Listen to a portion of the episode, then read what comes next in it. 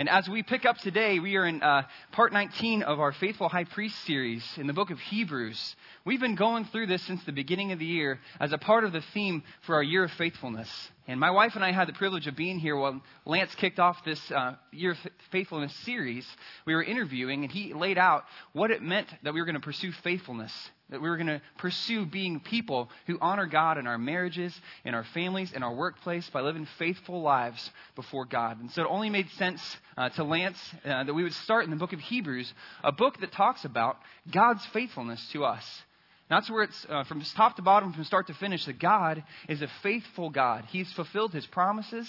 His love is never failing, and he is faithful to complete his work to the very end. And so, therefore, faithfulness, as we walk through this book of Hebrews, has been unlaid week after week after week. And I got to tell you, it's exciting. I mean, I am super jazzed that our God is a faithful God. But if I'm really honest with you all, sometimes I'm pretty humbled. I mean, did you read uh, Hebrews chapter 11, the Hall of Faith? And did you see the names that were in there? Guys like Noah and Abraham and Moses. And I look at my life and my faithfulness, I compare it to theirs, and I go, man, I'm lacking, you know? Like, I, I want to be faithful, God. I want to follow you. I'm looking for this opportunity where I can go and build an ark, or I can go and lead a people out of slavery for you. I'm looking for this huge opportunity of faithfulness, God. And when you call, I'll be ready. But if I look at that, that list in Hebrews chapter 11. Do you know how many names are on that list? There's 18 names out of all the believers up to that point in time who made it on that list. And it makes me wonder so were the other, you know, hundreds of thousands of followers of God, was their life insignificant? Did they matter to what God was trying to accomplish in the kingdom? And I have to say yes. Those people mattered because the kingdom is built on the backs of faithful people that God used. Not always in these huge watershed moments in history, but as they walked with the Lord, with their family, in their marriage, in the context that God placed them in. And so, therefore, for you and for me, we shouldn't be discouraged at these stories of faithfulness in the Bible because none of these people were faithful in one solitary moment of time and not defined them. Faithfulness is not just, just dependent upon our ability in the moment when God knocks on the door to say yes to God. Faithfulness, I believe, is our ability day by day, moment by moment, second by second, to respond in obedience to God as He leads us and guides us. That's what practical faithfulness is. And so today we're going to look at Hebrews chapter 13, and we're going to understand that faithfulness with feet looks a certain way. That the faithfulness that God has called us to is one that is a response to Him, because faithfulness is not just a mental assent that we have faith in God. We believe that Jesus is God's Son, the Savior. And then we wait for our, basically our ticket to get punched into heaven. That's not what faith is. Faith is this lifestyle of obedience, and faithfulness we'll find is an intensely practical matter. And so, as we look today in the scriptures, we'll see as the book of Hebrews turns a corner here, we've talked about Jesus as our high priest, Jesus as the faithful sacrifice, Jesus who will never, ever quit us, he'll never leave us behind we can understand that because Jesus was faithful, we can be faithful too. Because Jesus endured to the very, very end, we can too. And because Jesus keeps his promises to us to never leave us or forsake us, then we can be faithful to him. And so the fill in the blank today, if you have uh, the outline there, I'm used at uh, Bridgeway Young Adults on Tuesday nights to about 16, 18 fill in the blanks. And so today we've got a whopping three blanks here, okay? So, uh, so we're being merciful to you. But uh, the, the fill in the blank today that we need to understand is this, is that Jesus' faithfulness enables our own. Jesus' faithfulness enables our own. You see that Jesus didn't microwave faithfulness. Jesus modeled to us that faithfulness is a long obedience in the same direction. Jesus literally could have come, he could have carved out five minutes in, heaven, in his heavenly planner to come down and accomplish his work on the cross. He could have said, okay, guys, I'll be back in just a second. I'm going down. I'm already the perfect lamb. He goes down. He takes the bullet for mankind. He dies a painful death for our sins. Uh, later, in, in minutes, he, he's resurrected again to powerful life. And all of a sudden, he's accomplished his, his task on earth. He goes back up to heaven. It's done. Faithfulness, just like that, at the snap of a finger. But we see that Jesus' life was a life that didn't come from immediate obedience, but rather a long path of faithful obedience as he came as a baby in a manger. And as he grew up as a young man, he had pimples. he went through puberty. He went through the, the, the angst and, and the awkwardness of all that stage of life. And for 30 years of obscurity, Jesus walked the earth We rarely see or hear anything about his life until finally he comes forth to be baptized by John the Baptist to begin his ministry. And even then, he didn't start with his disciples by gathering these 12 ragamuffin dudes and sitting them down and saying, okay, guys, here's a seminar. Here's how we're going to do the kingdom of God in three days. Now, it took him three years of inviting those guys to walk alongside of him, to follow in his footsteps before they learned the kingdom. And even then, they felt ill prepared to be faithful to carry it out.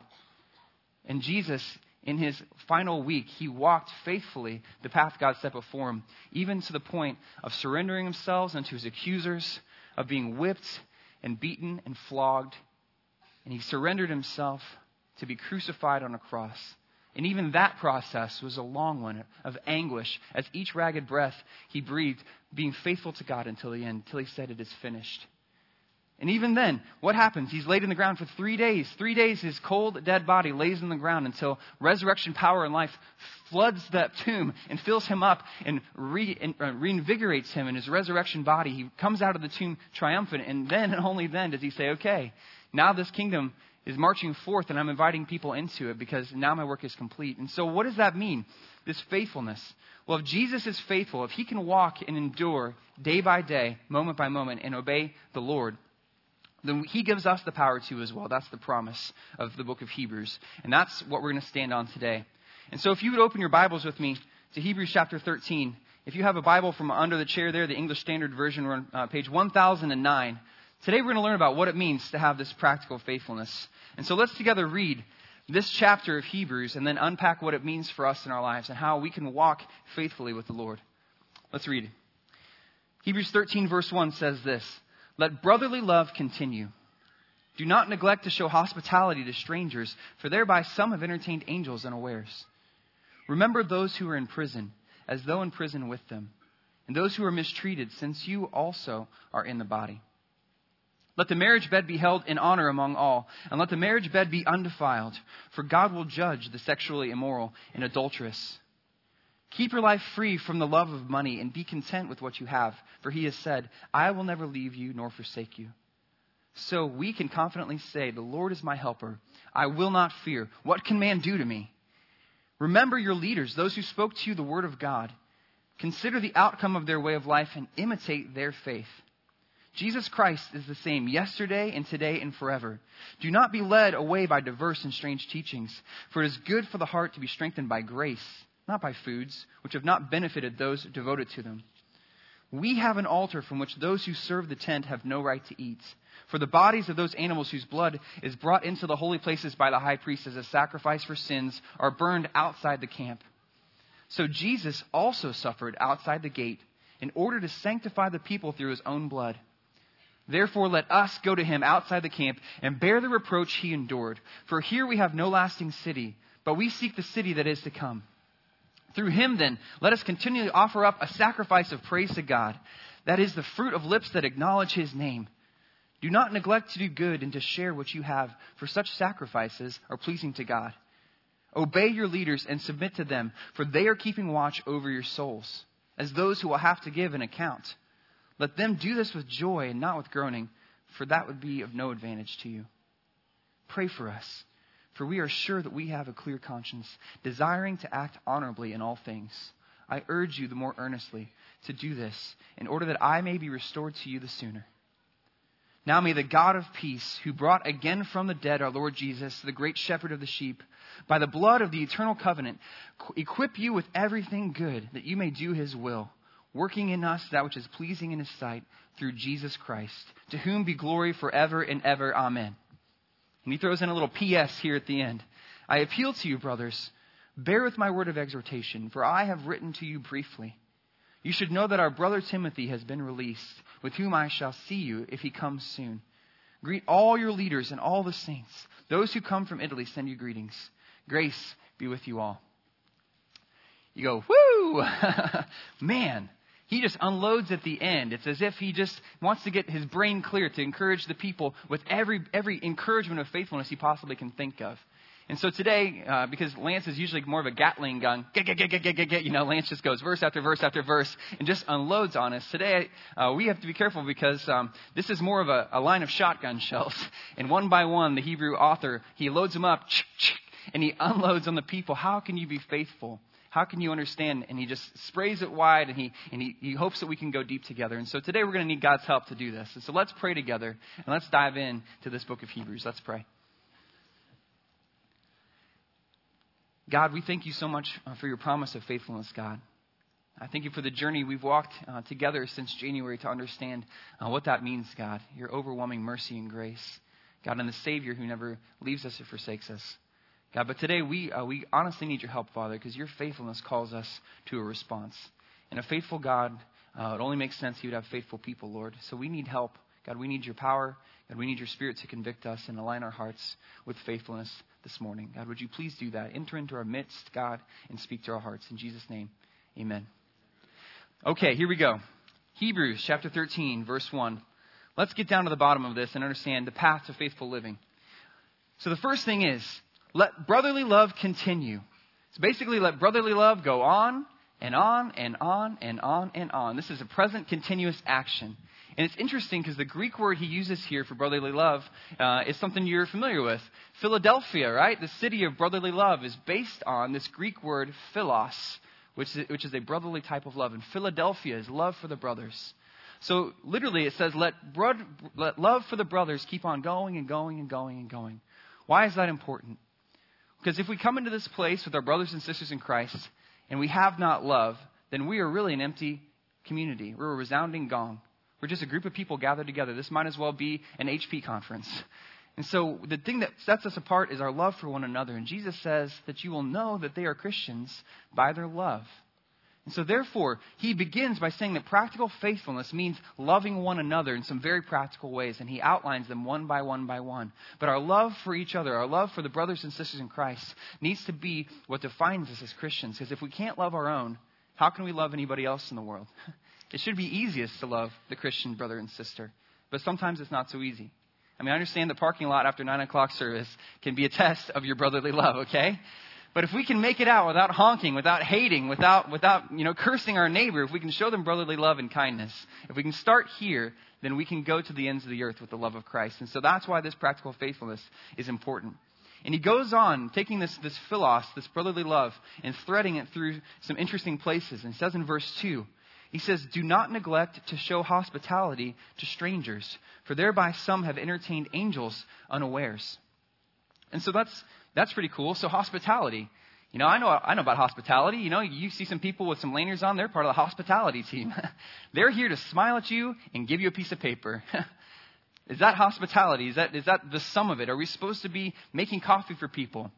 Well, this word for hospitality here has some also deep intrinsic meaning that's uncovered as we look at the Greek. Because it says, do not neglect to show hospitality to strangers. He says it because literally the word hospitality is philo, again, that love, brotherly love word, philoxenia. It's love a stranger. That's what hospitality is. It's to show love for a stranger, somebody you do not know. And so he says, don't neglect to show it because apparently some people were forgetting to love not just the brothers and sisters they know, but people that they'd not even met yet. And this hospitality to strangers is something that was so important in the New Testament world because if you remember, they didn't have, you know, uh, a Priceline negotiator to get their hotel reservations. If you're going on a journey, you walk in the dusty roads of Palestine, you roll into a city, you probably weren't able to prepare many uh, accommodations for you. So you roll in, you don't have any, any place to stay, you don't know the people. You might get gouged by people trying to take advantage of you price wise. You might get mugged by people who are dishonest. And so, as Christians going from place to place, as they traveled about, they relied upon the hospitality of brothers and sisters in Christ, people that they had not even met before. So this is hard for us today because instead of having uh, an open door policy, many of us have made our homes our castles. And our castle works like this. We open the drawbridge, we drive in the garage, and we shut the drawbridge, and we keep the world out. A love for strangers is something we have a hard time with. And so to, to be obedient to this, to be faithful to this call, we have to show love to people that we don't know. People that need our help. People that need our practical love. And it says here, this weird this weird back end of the verse says, For thereby some have entertained angels unawares. What does that mean? Are we supposed to go back through our guest log and, you know, maybe go, wow, was that person an angel? Was that person an angel? You know, I, I did find a feather in the bed after they came, so who knows, you know? Maybe so. I didn't check them for wings. What does that mean? Well, uh, we find in the Old Testament a couple examples of literally angels visiting people. Uh, in Genesis 19 and 20, Abraham gets a visit from the Lord and two angels. And Lot also gets a visit in Sodom and Gomorrah, and that didn't go very well at all. And so, are we to expect that God is going to send angels knocking on our door? And if so, how can we tell? If you, how many of y'all have seen the movie Michael back in the day with John Travolta? Okay? Uh, thank goodness for modern Hollywood uh, for depictions of angels, because now I can tell that if someone shows up in a trench coat at my doorstep with their wings sticking out the bottom, I should probably let that person in because God wants me to entertain an angel. Or maybe if you've seen the Adjustment Bureau, uh, we can tell an angel because they're the ones wearing the funny hats, right? So that's how we can easily tell who they are. But in reality, I, I would probably guess that, uh, that just like these people in the Old Testament, this brotherly love, this hospitality to strangers we're supposed to show, is not one that shows discretion because if a person can't produce their angel membership card at the door, uh, you still probably have to let them in, okay? It's not just meant to say, well, I hope you're an angel and therefore I'll, I'll make a spot for you. If God wants to send angels in disguise to your house, I, I would probably say that you would probably not be the wiser because God is capable of disguising that angel. And in this circumstance here, when we look at, at Abraham and Lot, when they showed hospitality to angels, they knew that they were entertaining heavenly hosts. And so for us today, uh, uh, I think a right understanding of this verse is, for thereby some have entertained angels unaware. The Greek word for angel is angelos, which means messenger.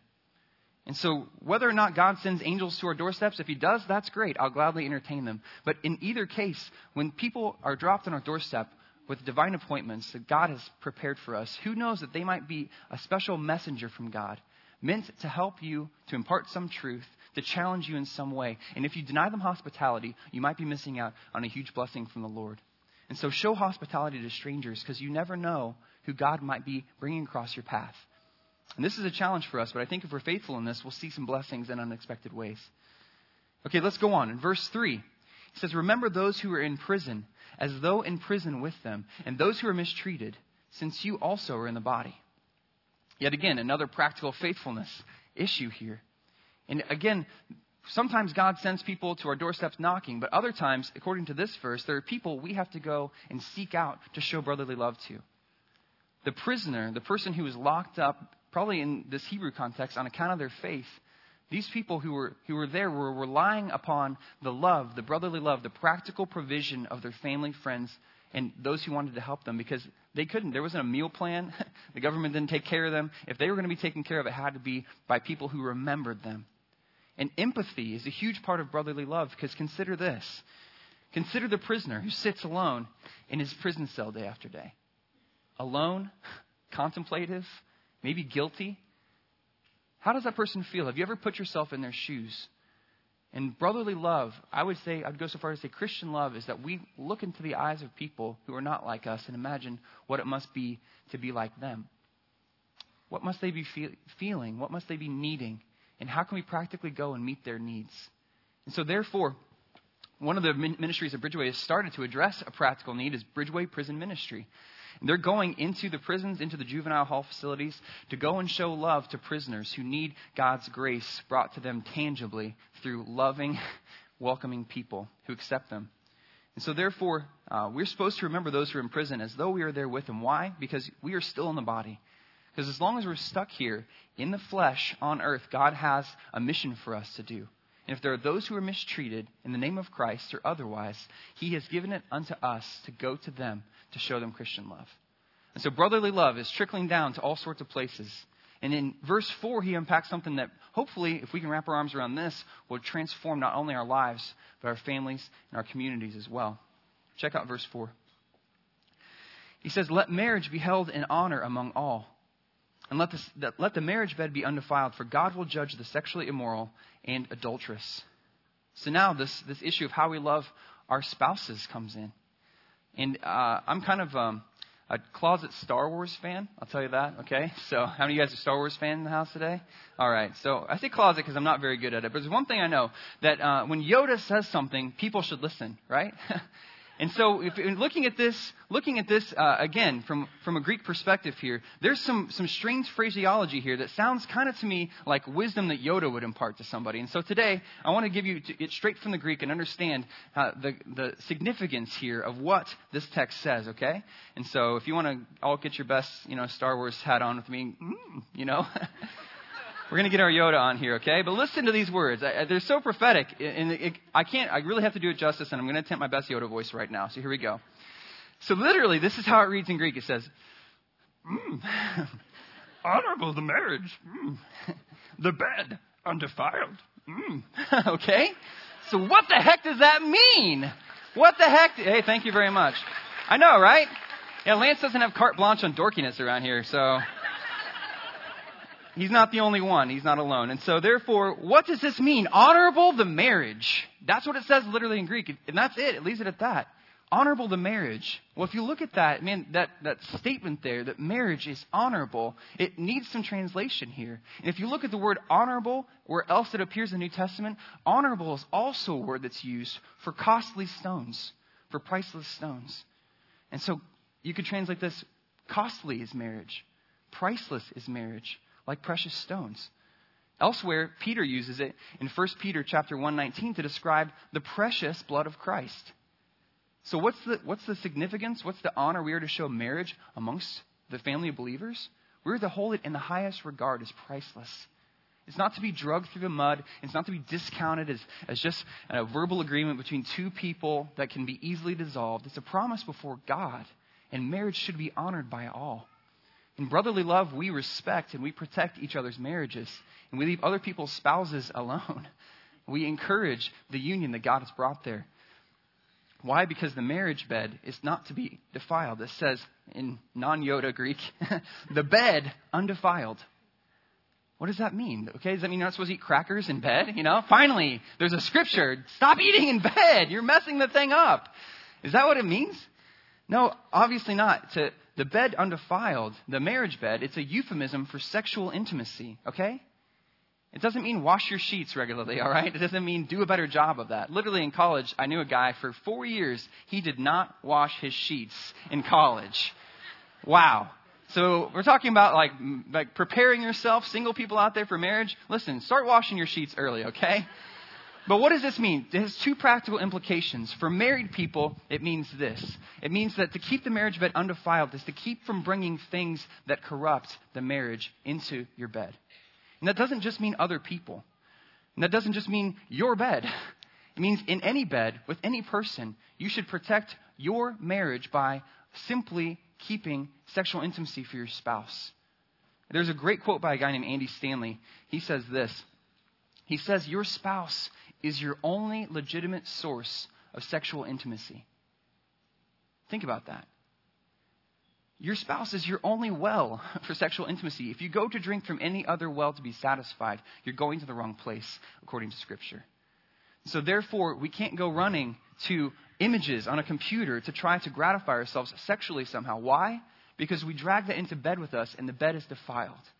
And whether your spouse knows or not, when you bring that junk into bed with you, you're creating a wedge, a, a, a, source of division in your marriage, and you're depriving your wife of your full attention. And so, therefore, it can't happen. The fantasy you have about your coworker, the, the idea of some, some way you might be able to get away with something someday if only you could find the right opportunity, that's all sin. And we need to cut all that sin off at the pass and so, therefore, we have to guard our marriages, guard our hearts, because it's not okay for us to bring defilement into the marriage bed. We have to be tenacious about this, people, because the statistics say that we're no better than the world at holding our promises and covenants in marriage. So, what does that say? It means we need to, we need to grow up.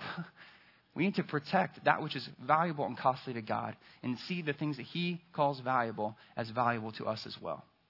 So, Understand that. Keep the marriage bed undefiled. And for you single people out there, just very briefly, just because you don't have a marriage bed yet doesn't mean you should go, Yay, I can do what I want. It's not a license for you to go and to taste the fruit and to sow your wild oats and to, you know, just check out the merchandise before you buy. That is all sin as well because God has entrusted to you purity. God has given you a bank account. He's given you an entrustment and says, Guard your heart, for it's the wellspring of life. And so when you go out and you share that with other people, when you don't respect the marriage bed, euphemism, and in sexual intimacy, you give it to person after person after person, you're robbing yourself of what you can bring to your spouse one day. And if you've, if you've messed up, if you've sinned in this area, God's grace is sufficient for you. And He says, listen, understand my will for marriage, protect it, view it as costly, and from now on, honor me in your sexuality. Hold dear your purity and don't give it away. Because if you squander your purity on other people, or if you steal it from others, you're guilty of sexual immorality. And God says that the sexually immoral and the adulterer will be judged. Of course, we all know that judgment is what awaits all of us at the end of eternity. And if we have the blood of Jesus Christ cleansing us from sins, then we have a guarantee that He is going to welcome us with open arms. So, what does that mean? It means that if we're in Christ, though, we don't use Christ as a license to sin and do what we want because we know we can ask forgiveness. That's immature. And if we're to be faithful people, we need to be faithful to God in every opportunity. So keep the marriage bed undefiled and understand that sexual intimacy is to be reserved for the spouse that God entrusts to you. And if God doesn't choose to entrust a spouse to you, if He gives you a life of singleness, honor God with your singleness and your sexuality. Let's move on, verse 5. This love thread kind of goes one, one further step here, and it's love, love, love. And now in verse 5, don't love, okay? Verse 5 says this Keep your life free from the love of money and be content with what you have. For he has said, I will never leave you nor forsake you. So we can confidently say, The Lord is my helper. I will not fear. What can man do to me? So what does this mean? He says, okay, love your brother, okay, love the stranger, love the prisoner, love your spouse, but don't love money.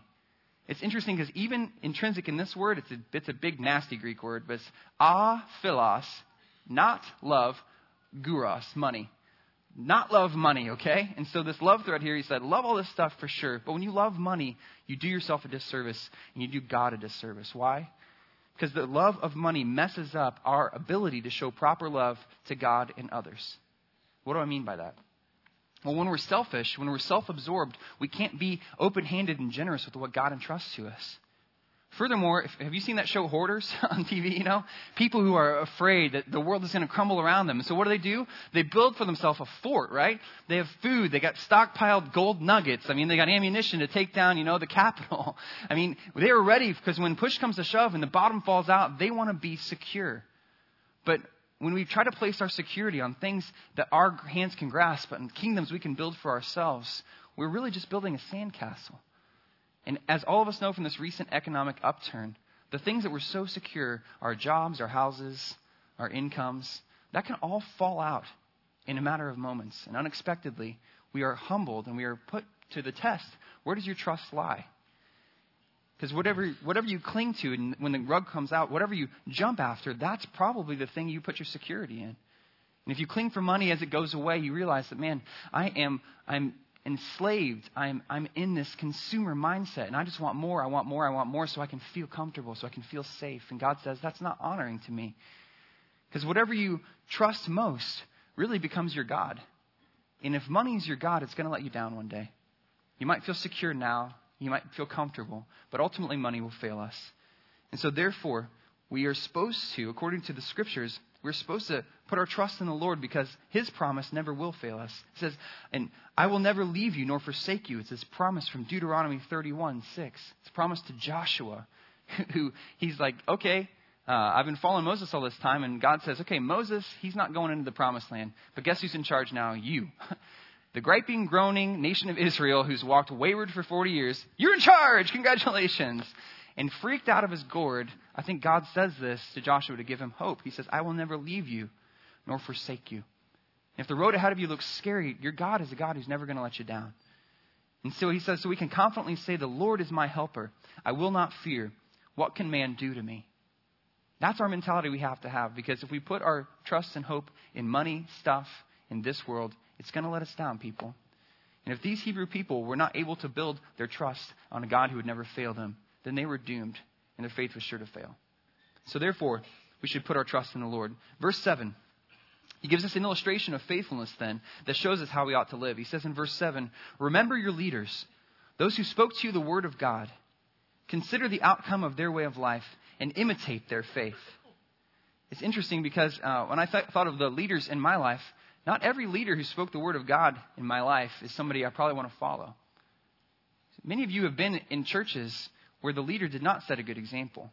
And honestly, I'm glad that this church exists because if it weren't for this church, many of you might not even be in the faith anymore because of a bad experience you've had with a leader who didn't follow God. And when their indiscretion or their immorality came to light, and their selfishness or their hurtfulness broke a church in half, you stopped believing that, that people were good. You stopped believing that God could use leaders. And maybe you came in here with a wound and with a thorn in your heart, and you, and you came in here doubting that, that God could use people. And you found, hopefully, here an example of a place where there's godly leadership, where leaders can say confidently, Follow me as I follow Christ. And if you are here and you're looking for an example for, for leaders, think about the person. Go back to that person who spoke to you the Word of God. Not the person who beat it over your head with a ruler when you were a child or shoved it down your throat. Think of the person literally who described to you for the first time this is Jesus. He is God's Son. And whether that was an old lady with a flannel graph in Sunday school class, you know, in second grade, whether, whether it was a circumstance like that where she described to you in the most basic of terms that Jesus loves you, something about her description, something about her, her life, her example showed you this love, this acceptance from God. He says, Remember that. Remember what made you want to follow Jesus in the first place, as you saw Jesus with skin on through somebody else. Maybe it was your youth pastor. Maybe it was, a, it was a pastor who did set a great example of faithfulness in his life and his conduct in his marriage. But he says, remember your leaders, those who spoke the word of God to you. Why? Because we're supposed to look at the outcome of their life, those who have walked faithfully, and imitate it. And the Greek word for that is this word mimesthe. It literally is where we get the word mimic from. Mimic your leaders, mimic your godly leaders like a mime. Paint your face if you want to follow Lance around one day and freak him out to death, you know. Paint your face like a mime, dressed up, you know, put the gloves on and everything. Follow him around and mimic him. And hopefully, his life, hopefully my life, hopefully the life of leadership in this church is a, a life that shows the love of Christ. Because guess what? Because as parents, you are leaders in your family. As teachers, you are leaders in your context. As employees or overseers or bosses, you are leaders and the people will look at your life for an example of how to live. There's a movie called Remember the Titans, and it's got this little leadership lesson in there. And at one point in time, uh, one of the guys says to the other guys, "Listen, man, attitude reflects leadership. You got a you got a crappy attitude. You need to you need to straighten up. You need to understand that, that how you lead is going to encourage other people to do the same. If you've got kids, you understand it's like monkey see, monkey do with children, right? Have you ever seen your kid mimic some of your actions before, and you're like, "Oh no." they saw that oh man, or a word, and you're like, oh no, you know, that's not good. Why? Because, because the young people, the people who come behind us, are to see how we live, and they're supposed to mimic it. And so if you are a leader, which I would, I would guarantee almost every person in this room is a leader in some context, you have a tremendous responsibility to set the bar, to do like Timothy did, to set an example, despite of your youth, despite of the circumstances, in speech, in conduct, in love, in faith, in purity. Because of this tremendous opportunity you have, this tremendous responsibility to live this life needs to compel you to practical living, to faithful living. So, I, my question for you simply in this would be Does your lifestyle inspire or discourage people from following Jesus? Does the way you live your life show Christ to others so that they want to follow him too? Because that's the end of, of practical faithfulness right there, is a life that looks like Jesus. And so sometimes when, when people fail us, which sometimes humans do, we understand that. We understand that because a leader falls doesn't mean that God is not true, that God is not faithful. God can show grace to that person, God can restore that person, but what do we do when, when the rug is pulled out from our leadership? He points us to an example in verse 8. He says, Jesus Christ is the same yesterday and today and forever. He says, Jesus is our perfect example. Jesus is one whose example will never let us down. He's one who never will fail us because he's the same yesterday and today and forever. And so when you're in doubt, look to Jesus and imitate his life. Because of Jesus, because of his life, because of example, he can help us in the midst of, of trials and temptations and turmoil. And in verse 9, we start to encounter this section where he, he brings some correction to the flock. And so verse 9 says this Do not be led away by diverse and strange teachings, for it is good for the heart to be strengthened by grace not by foods, which have not benefited those devoted to them. So, what does that mean? Okay, this, these diverse and strange teachings, these colorful and fanciful things that were sneaking into the church, what were those?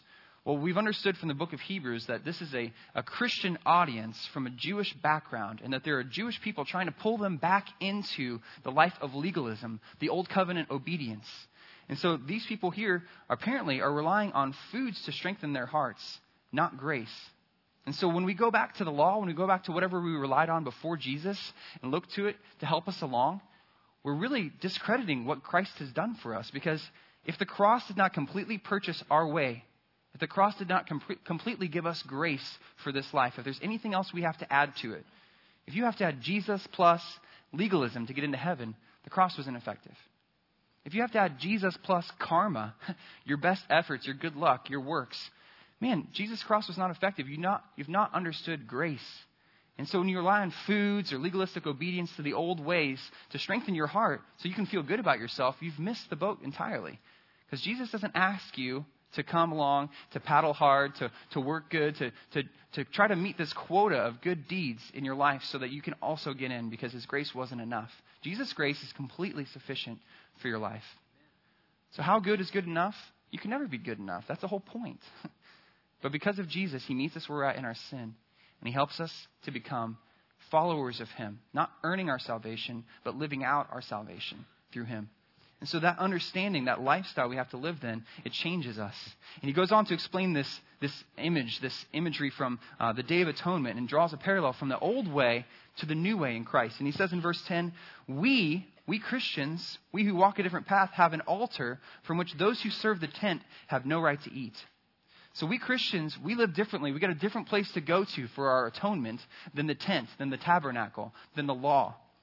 He says, for the bodies of those animals whose blood was brought into the holy places by the high priest as a sacrifice for sin are burned outside the camp. So Jesus also suffered outside the gate in order to sanctify the people through his own blood. Therefore, let us go to him outside the camp and bear the reproach he endured. For here we have no lasting city, but we seek the city that is to come. So, so what does that mean? That's a lot there. I mean, how do we unpack that? Well, very simply, very basically, we see some parallels drawn here between Jesus and the old sacrificial system because Jesus fulfilled the pattern of the old. And check out these parallels here. First of all, on the Day of Atonement, we had a flawless death. There were animals offered for sacrifice, for atonement. The pouring out of blood was brought before the Lord to, again, cleanse us of our sins, cleanse the Old Testament crew of their sins. And lastly, the bodies were destroyed outside the camp. And we look at Jesus and his work, and we see that Jesus was a flawless death. And Jesus poured out his blood, and that Jesus ultimately was destroyed outside the camp, outside the city walls. And so, why is this significant? Well, some of you guys uh, have um, gone on the uh, men's camping trip here at Bridgeway before. And so, uh, this camp analogy here, outside the camp, has some significance. And very briefly, it means this it's, it's pretty easy. When you're camping with a group of guys, okay, and you see a guy go with a shovel and a roll of toilet paper outside camp, you know that he's going to do some business out there, right? You know that there's something happening outside the camp that's probably not meant to be inside camp, that there's defilement outside the camp. And so, uh, it, as though that's a stupid analogy, obviously, although, although um, in our lives we understand that, you know, we don't want that ickiness, we don't want that junk, we don't want filth inside the camp. Uh, we understand that. In the Old Testament mentality, that was super clear to them because God's whole system was set up so that if you were unclean, if you were ceremonially impure, if you had infectious skin diseases, or it was that time of the month, or, or all sorts of different things, if you touched a dead body, you had to go outside the camp because you were unclean. That's the place where defilement was meant to be, outside the camp. And the significance for us is we see that Jesus goes outside the camp. Jesus is sacrificed in that, that strange, scary, outside the camp, defiled place. What does that mean for us? And for the Jews, they're like, well, we can't follow a Messiah that's, that's crucified, that's cursed on a tree, that's hung on a cross outside the camp. But we see that God is intentionally setting up this metaphor so we'd understand that Jesus Christ came to become sin, to take on our defilements, he who knew no sin became sin so that we could become the righteousness of God. And Jesus dying outside the camp on the cross, he dies to put to death our sin and our defilement. And therefore, we don't go to an altar like the Old Testament year after year for our salvation. We have to go instead outside the camp. And how, how strange is that, that Jesus doesn't invite us to a really cushy, sweet room? Uh, moment of confession, uh, sometimes I go to Massage Envy. I love it. There's a room in there, and I kind of pictured when I came to Christ that this is how Christianity would be. There's a room in there, and they play quiet music, and they have these soft chairs, and you sit down, and you sip water, and it's the most peaceful, luxurious environment ever. And I would imagine some of us do when you come to Christ that, oh man, this is what Jesus has for us. He's got a place inside the city, He's got a room all picked out, and here's where I'm going to sit and enjoy the rest of my life. But then all of a sudden we see Jesus saying, no, no, you're going the wrong direction. Don't go inside the city. The Christian life is not one of comfort and luxury and, and just indulgence. No, no, you got to come with me outside the city because guess what? If you're going to come after me, you're going to follow me, you have to pick up your cross and deny yourself and come after me. And so, in doing that, we turn our back on the things in this world that we might place our trust in. We give up, as one person said, what we cannot keep. This world, the security here, to gain what we cannot lose. And that's the promise of what Jesus Christ gives us outside the city. Yes, it might involve the rejection of your family. Yes, it might involve the end of your comfort and security in yourself and your efforts. But what we have is a promise that God will be there for us, that there is a, an everlasting city that if we go to Christ outside the camp, we can take part in. what an encouragement that is. And so, therefore, because of all these things, he says in verse 15, he says, Through him, then, through Jesus, let us continually offer up a sacrifice, a new sacrifice of praise to God. And it looks like this it's the fruit of lips that acknowledge his name. It's literally the harvest of a confession of Christ. As you confess Christ in your life in any way, shape, or form, you're bringing him glory and praise as you live out that, that grace before mankind. And you say, I, I trust you, I love you, I serve you, Lord. It's praise unto God now. He says, Do not neglect also to do good and to share what you have, for such sacrifices, again, are pleasing to God. So we don't have to bring Lammy, you know, up to the altar, as Lance always talks about, and, and slay him, you know, each month to cover our bases. And Lammy, we think was, is a much, easier way, but we understand that our sacrifice now is ourselves. We bring ourselves before God, our whole self, a living sacrifice to Him, holy and pleasing to Him. And that as we, as we do good works which God has prepared in advance for us to do, and as we share, literally the word there is koinonia. You heard that word before? As we sell of our goods and our possessions and we give to those who have need, as we take care of the body of believers, we're worshiping God. This is our sacrifice. This is how we please Him. And it goes on. He says there's some other things we can do too. He says, Obey your leaders and submit to them in verse 17. For they are keeping watch over your souls as those who will have to give an account. Let them do this with joy and not with groaning, for that would be of no advantage to you. So obey your leaders and submit to them. Okay, well, you know, that sounds kind of easy sometimes, but I, I wonder, this thing makes me, makes me ask this question Have you ever been bitten by a sheep? Have you ever been bitten by a sheep? I never have, but I've been bitten by a goat one time. And so, have you, I went to a place one time where you feed uh, these baby goats bottles of milk. Have you ever done this before? It's, it's the coolest thing in the world. It's like, oh, I get to shepherd these tiny baby goats. Look at them. They're starving for this milk. And so for a dollar, you get five cents worth of milk in a bottle. And you go and you, and you go into this goat pen where these basically these eh, these dazed goats who are like they're just milk drunk basically. And you go in there with your bottle and you think you're going to save the day. You know, they probably drank six gallons of milk apiece, but I'm going in there to give them this milk. And so I'm like, okay, little baby goats, here I come. Don't worry. And so I bring my bottle in then, and I find because I'm a, a pastor, I'm a shepherd. I try to find you know the lost sheep. I go to the littlest, tiniest, most scrawny gimpy legged little goat. And I go over and, and, give him a bottle. And as I'm feeding this, this precious little one here, what happens? But, ah, a goat bit me on the butt. And so I'm like, okay, this is not cool now. I'm Like, get away, little goat. I'm trying to feed the little guy here. And all of a sudden, you know, they realize, oh, you've got milk. And what happens then? It's like a feeding frenzy of goats. And they're pawing, and I got poo on my shorts now. And they're like, you know, like, ah, ah, and biting. And it's like, oh my gosh. And now instead of loving this little goat, I am kicking these goats. And I'm going, man, I hate you goats. And that's fine. I'm done. And I walk out, you know, all the way, just shaking the goats off me. And so, and so that experience made me realize that, you know what? It's not cool when the goats bite the hand that feeds them. And in the same way, it's not cool when the sheep bite the shepherd. That's what he's getting at here. That's not an offering pleasing to God when the flock comes after the leaders that God has put in place and makes what should be a joy for them to oversee their souls, to watch out for their good. It makes it a groaning issue, something they hate and despise. And so many pastors have washed out of ministry because they got into a context where the sheep ate them alive. Many of you escaped from such a church like that. You might have seen leader after leader after leader go down. And it's not pleasing to God when the sheep bite the shepherd. And so, therefore, we need to, we need to encourage our leaders. And if you are part of this flock and you're incessantly nipping at the pastor, maybe you're in the wrong flock. Maybe you need to, we need to realize that our goal and our, our job as members of this body are to support and uphold and encourage our leaders.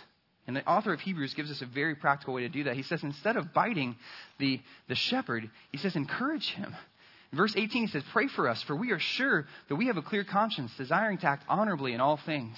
I urge you the more earnestly. Pray, pray, pray, pray, pray. Do this in order that I may be restored to you the sooner. And so instead of biting our leaders, we are supposed to pray for them and encourage them. And this, this pastor here, who's encouraged these people, exhorted them, he desires so much to be a part of his, of his flock again, to go and love on them. And he desires their prayers. As a pastor of this church, and it's filling in today for Lance, I, I just encourage you to pray for the leaders of this church. Pray for the people who are guiding your children in faith, for the Kids Way staff, for the middle school, for the, for the high school staff. Pray for them because they need encouragement as they watch over their souls of, of the flock. Because it's not easy. And, and if they get discouraged, if it becomes a burden, uh, it might do more harm than good for the kingdom. And so, lastly, then, with a shepherd's heart, he prays this prayer, this benediction, which is present in nearly every epistle, every letter of the New Testament. There's this blessing he prays on the flock, and I want to pray it over you as we read it.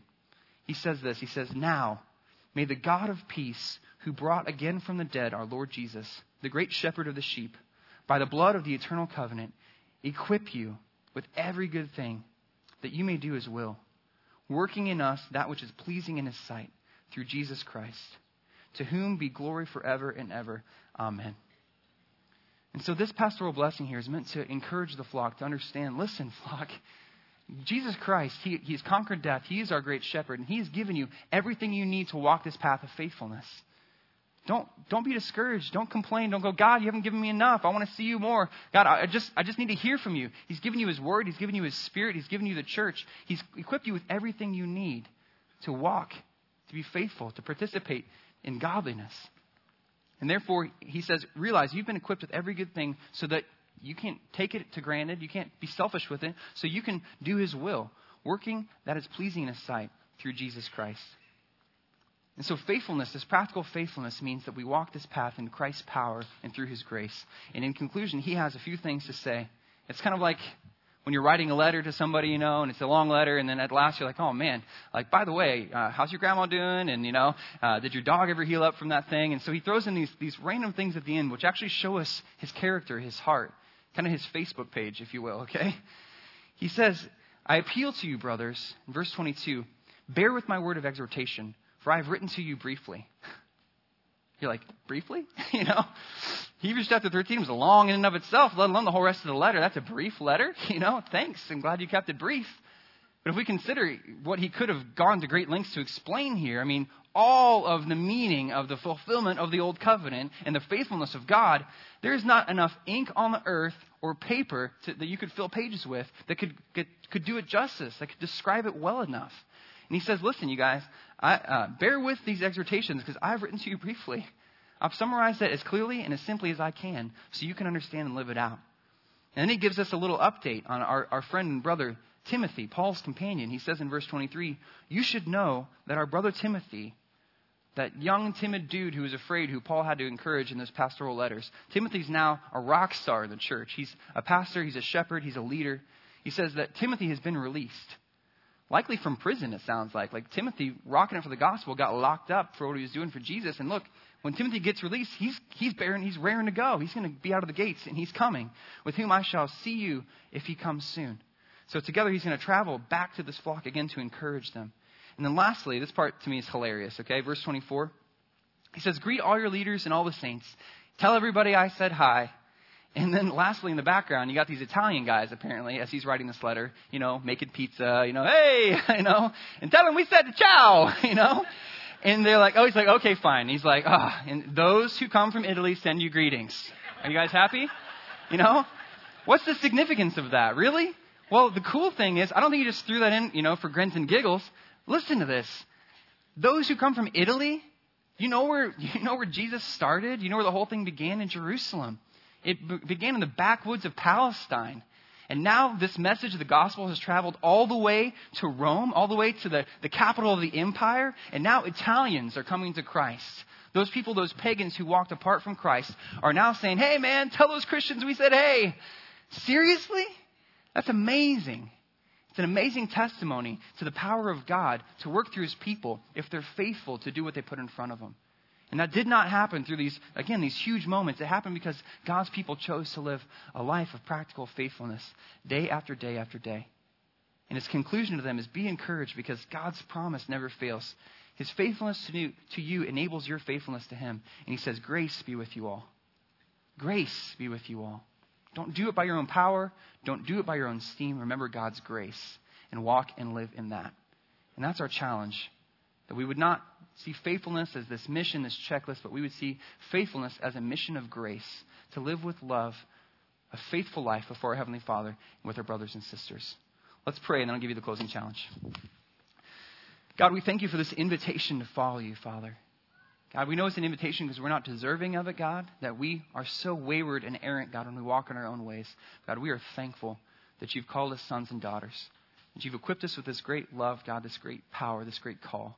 God, and you believe that through the faithfulness of your people, that great things can still happen, Father. We pray that powerful prayer that you continue to guide us so we can lead other people, Father, to faith in you. God, we love you and we so much thank you for this entrustment. In Jesus' name I pray. Amen. Okay, before you leave, the closing challenge is this week, put faithfulness into practice, okay? This week, make another change in your life in an area that Christ is challenging you in.